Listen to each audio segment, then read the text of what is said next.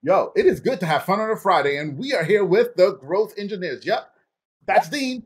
I'm Atiba. We are the Growth Engineers. And if you are a business owner who, let's be real, growth is a big deal. You need to grow. And you've been stuck doing tactic after tactic after tactic and wondering, what am I doing wrong because my growth isn't consistent? Well, guess what? We're here to talk about proven strategies, not tactics principles that work, not tactics. We're the growth engineers.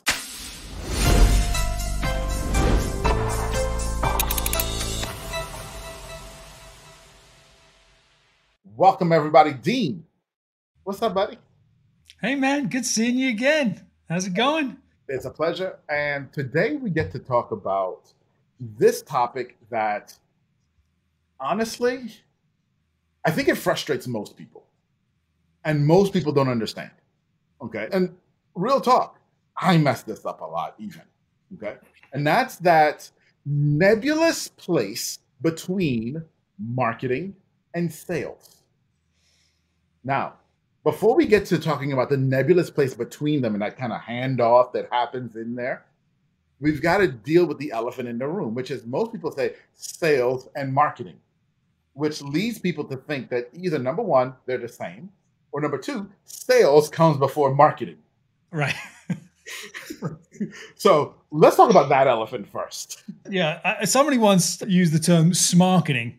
Oh. Right, they squashed them together, right? Like it's the same thing, and even that's not really true, right? I no. mean, they are functionally different things in your business. And what comes first, what comes second, you know, I think it's driven by the thing that we both have a huge passion for, which is the buyer's journey right? The customer experience drives what happens and when. And the, when we kind of came up through the ranks, marketing generated leads, they threw the leads over the fence, and sales took them and closed them.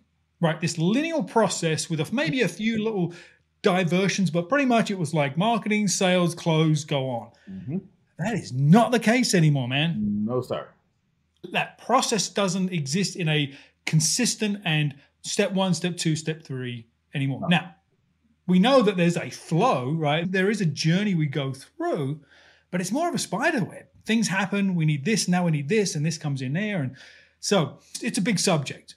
It's yeah. a huge subject. So, what do you think? How do you sort of think about unwinding this sort of friction between marketing and sales? Yeah, and it's a really great question. And I'm glad I asked it and you returned it back to me. right? And you're absolutely right. It is about that the buyer's journey, and it is about recognizing that. And here's for me, here's the key: is recognizing that as you define your buyer's journey, and, and you heard Dean talk about the spider web. What that really looks like is you're going to get someone that you think is at a certain point in the journey with you. And you're going to take actions with them at that point in the journey and realize they're not at that point in the journey. They're at a different point in the journey, and you need to return them to that point. Okay. And that's the big deal there. That's the big friction there because it used to be, and it is still in a lot of people's mind, down to even how we look at CRMs, right? When you look at CRMs and you look at pipelines in the CRM, it's a pretty freaking linear process. And that's just not the way it works. You may get someone on a sales call and realize we've not built enough trust with this person yet. They don't actually know who we are yet. And so, what do you do on the call? Well, do you just push through and again try to use your best consultative selling? And if you don't know why consultative selling is bad, we got a video we did on that use your best consultative selling to to get them to make a sale? Or do you say you know what? We need to take you back to a nurture campaign and we need to indoctrinate you a little bit more before we continue this conversation right? Totally. yeah and that's the key and that's the big shift and the big difference is realizing the fluidity in the spider web and being okay with it. Yeah 100%. There are stages that we go through as humans to make decisions, yeah. right? We have to understand the problem we're trying to solve. Yep. And oftentimes we can't do that on our own. We need somebody to help us figure that out.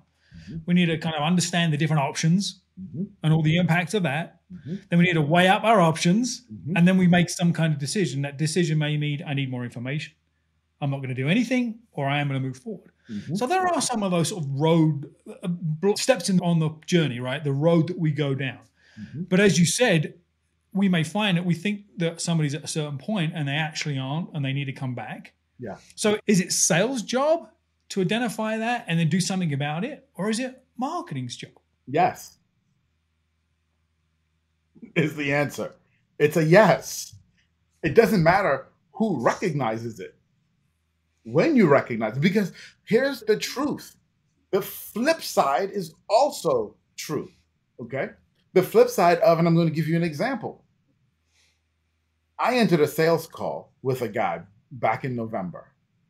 This guy contacted me the day before Thanksgiving and then was upset that the next available appointment was the Monday after Thanksgiving. right? to the point I had to ask him, where do you live? Because I, I couldn't believe that he was actually in the US. Like he wanted to meet on Thanksgiving Day. Wow. right? I'm like, no, dude, we'll meet on Monday. That's my next work day. Okay. And so we're having a, a, sales call on Monday, but I'm thinking it's probably more marketing. And so I came into this because I don't know anything. I didn't even know the guy's name. He contacted me, didn't even tell me his name, just said, I want to get on your calendar. I had to beg him for his name and what his company was. Right. So I'm thinking, you don't know anything. So I need to slow your roll down on Monday and go through some of who we are and how we work mm-hmm. and all of this. This guy got on the phone with his credit card in hand and said, I've consumed your videos. I've watched your presentations. I know what you do. I know what it costs. I'm ready to buy right now. And so I was in a marketing mode to educate and to teach and to share and to collaborate with him. And he said to me, nah, bruh, let's go. right? Let me buy. And so it goes both ways. So sometimes marketing recognizes that somebody's ready. And then sometimes sales realizes, no, you need to go back and spend a little bit more time. You're not ready yet. And that's okay. Yeah. Yeah. That's an interesting example where they were way down that buyer's journey, right? Your marketing did its work. It did. However, as a salesperson, you still want to make sure that they're the right fit for you. Just because they want to give you money doesn't mean you want to always take it. And that's the role of a salesperson, right? Is to establish that sort of is it a fit? Are we the right solution? You may think we are, but you may not be the right fit for us. Mm-hmm. I think that's an interesting situation. So people have probably heard the term MQL and SQL. Yeah. So this is sales and marketing jargon, right? MQL is marketing qualified lead. Yeah. And SQL is sales qualified lead. And yeah. there's a bunch of other acronyms that we use in marketing and sales these days, right? And so what I find is often that the definition of this term that we all use, lead, it's just like saying food. Well, food to you, favorite food. I'm sure our favorite foods are different, right? what you think of a, as a lead, what a marketer thinks of as a lead, and a seller thinks of as a lead is very different. Yeah. Are they marketing qualified, and what does that mean? Are they sales? So, tell us a little about how you think about defining this individual, because people buy from people, companies don't buy from companies, right? Yeah. How do you define those so we can kind of put a label on them and then address them in an appropriate way? Yeah, that's a really, really great question. It's a super, super great question. And that line is so fuzzy, okay, for me. The line is so fuzzy because number one, we used to put the breaking point at the place where someone takes an action. Right? They took an action. They said, they raised their hand and said, me, me, me, contact me. And then they went from an MQL to an SQL. Okay. And that was the line there right? And before that, let me even go before that. Before that, this is how I used to think of it. And I think we're now in a bit of a hybrid state. And I, I can't wait to hear what you have to say because I haven't totally even figured out the total hybrid state yet. But I'm waiting to hear what you have to say. Okay. But before that, we used to look at it as the point at which I realize that I might be able. No, no, hold on. I'm going back 15 years, y'all. So bear with me because I'm trying to bring back memory here now. Yeah. So first it was okay, and I don't even remember the terms that we used to use because we used to use prospect and so on and so forth. We used to use a whole nother set of terms. Yeah. But it was you recognize the prospect, the client recognizes that I might be able to do what you need. I recognize the seller or the marketer that I might be able to fulfill what you need. Okay. And so there's a curiosity stage, and that used to be the MQL stage.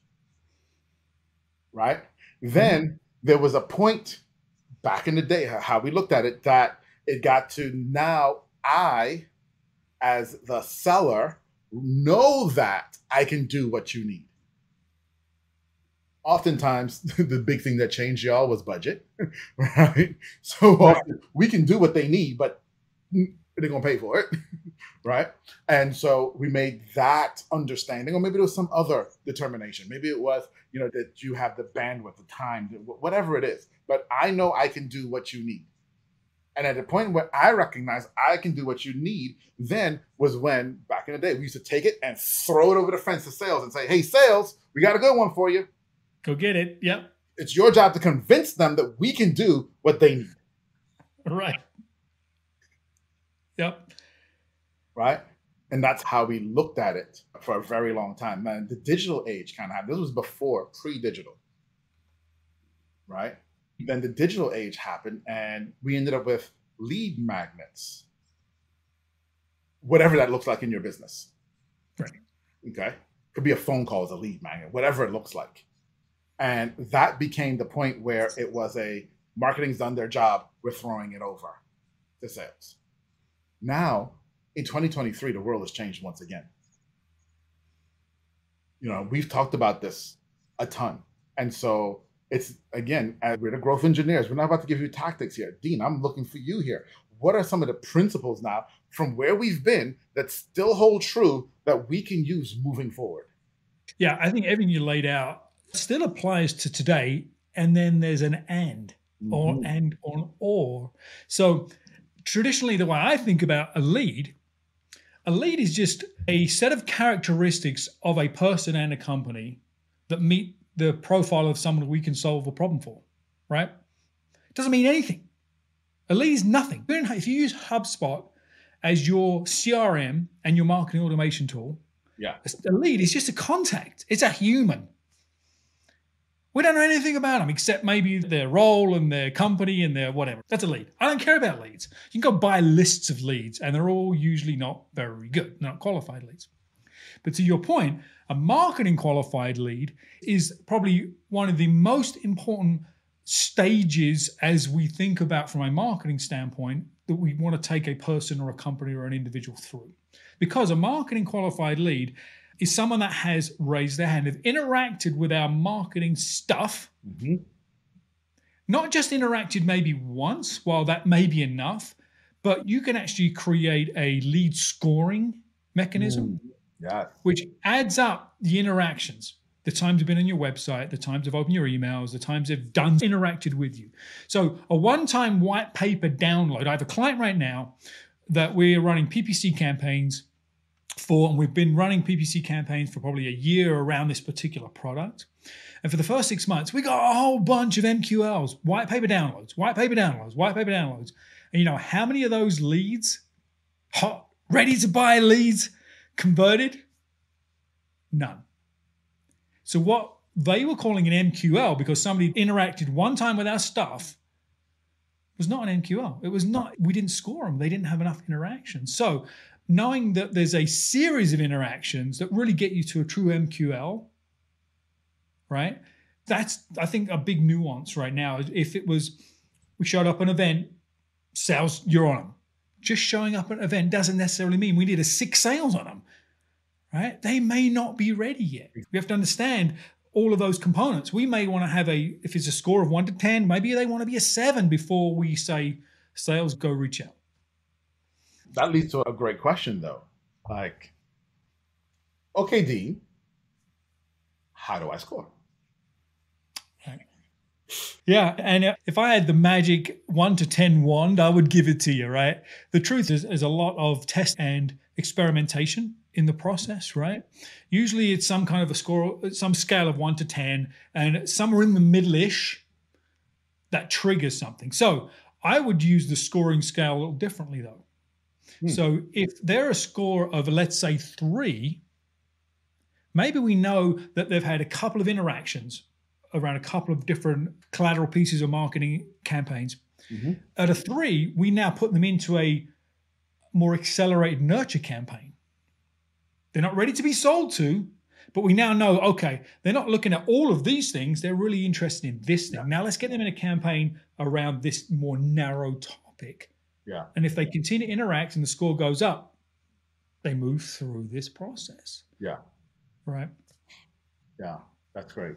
And like I told y'all, he was going to have the answer, right? But part of hearing that answer is it does take some trial and error, some playing to figure out your lead scoring and not just your lead scoring, but and this is the part don't miss of what Dean just said the messaging. So this is not about trying to get into another linear process of sales or marketing. This is not about trying to push people along a path, right? But this is about trying to help them take the path that they want to take and educate them along that path. But in order to do that, you've got to know the content that they need and what comes next, right? And so, Dean, I want to wrap all of this right back around to customer profile, ideal customers, buyer personas, whatever you want to call it. Okay.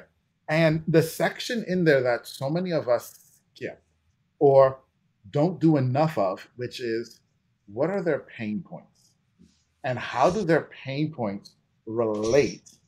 And how do we then take that? Because even if I've seen some people, and I've been guilty too, who've done it and done a great job of understanding the pain points, but then don't turn around and use that to actually help people. Yeah. So when people search the internet, right, mm-hmm. whether they're Googling, clicking on ads, on social, they're thinking problem and mm-hmm. pain. They're not thinking solution yet. They're going to say, How do I solve this? Yeah. That's how we think, right? That's how we think. And so your messaging sort of life cycle often begins with the stated problem. You know, we know you're trying to solve this thing, you're trying to alleviate this pain, because that's what they're searching for. That's what our messaging should align with.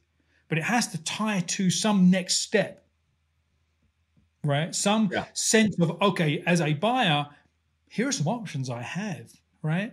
And I think that's where oftentimes we go right to features, benefits, stuff, right? Sell our stuff, our baby is beautiful. They don't care about your baby, right? Mm. They care about solving their own problem first. And until they know you understand it, they don't care about how you solve it. Right. Right. So that's the beginning of the messaging journey. Absolutely. That's Absolutely. where I start. That's where we start. Absolutely. You know, I feel like we've just hit the tip of the iceberg with this. And I'm not even sure we hit the tip. Like we hit the tip of the tip because I can see what's above the water. And so I know if I'm seeing that and we're still only at the tip, there's so much more here. Right? There's so much more here. And so I got to ask you for someone who's seeing that, oh man, this is just a tip and I've got so much to learn. What do we have that we can share with them that would help them along that journey? Yeah. Well, I would certainly say tune into some of our other episodes. We've got episodes on the buyer's journey. We've got episodes on different sales approaches, different marketing approaches. Start to consume more of our growth engineers content, right? Because there's so much gold there, and it's not the detailed tactics, it's strategy work, it's things that you need to understand the big picture around. So I would start there. That's where I would send people that are like, what do I do next? Go there. What would you suggest? I think that's a great place because that's our goal here, to be honest with you. And, and I'm not trying to sound self serving in saying this, but Our goal is to help you learn the principles that you need so that your business can grow. Right. And this is just a tip of the iceberg.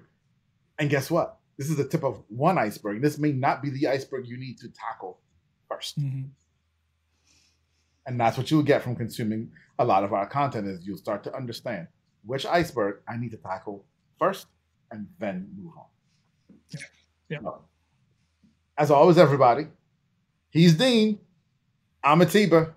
We're the growth engineers. Thanks for being here. We'll see you next week. Bye-bye. See you on the next one.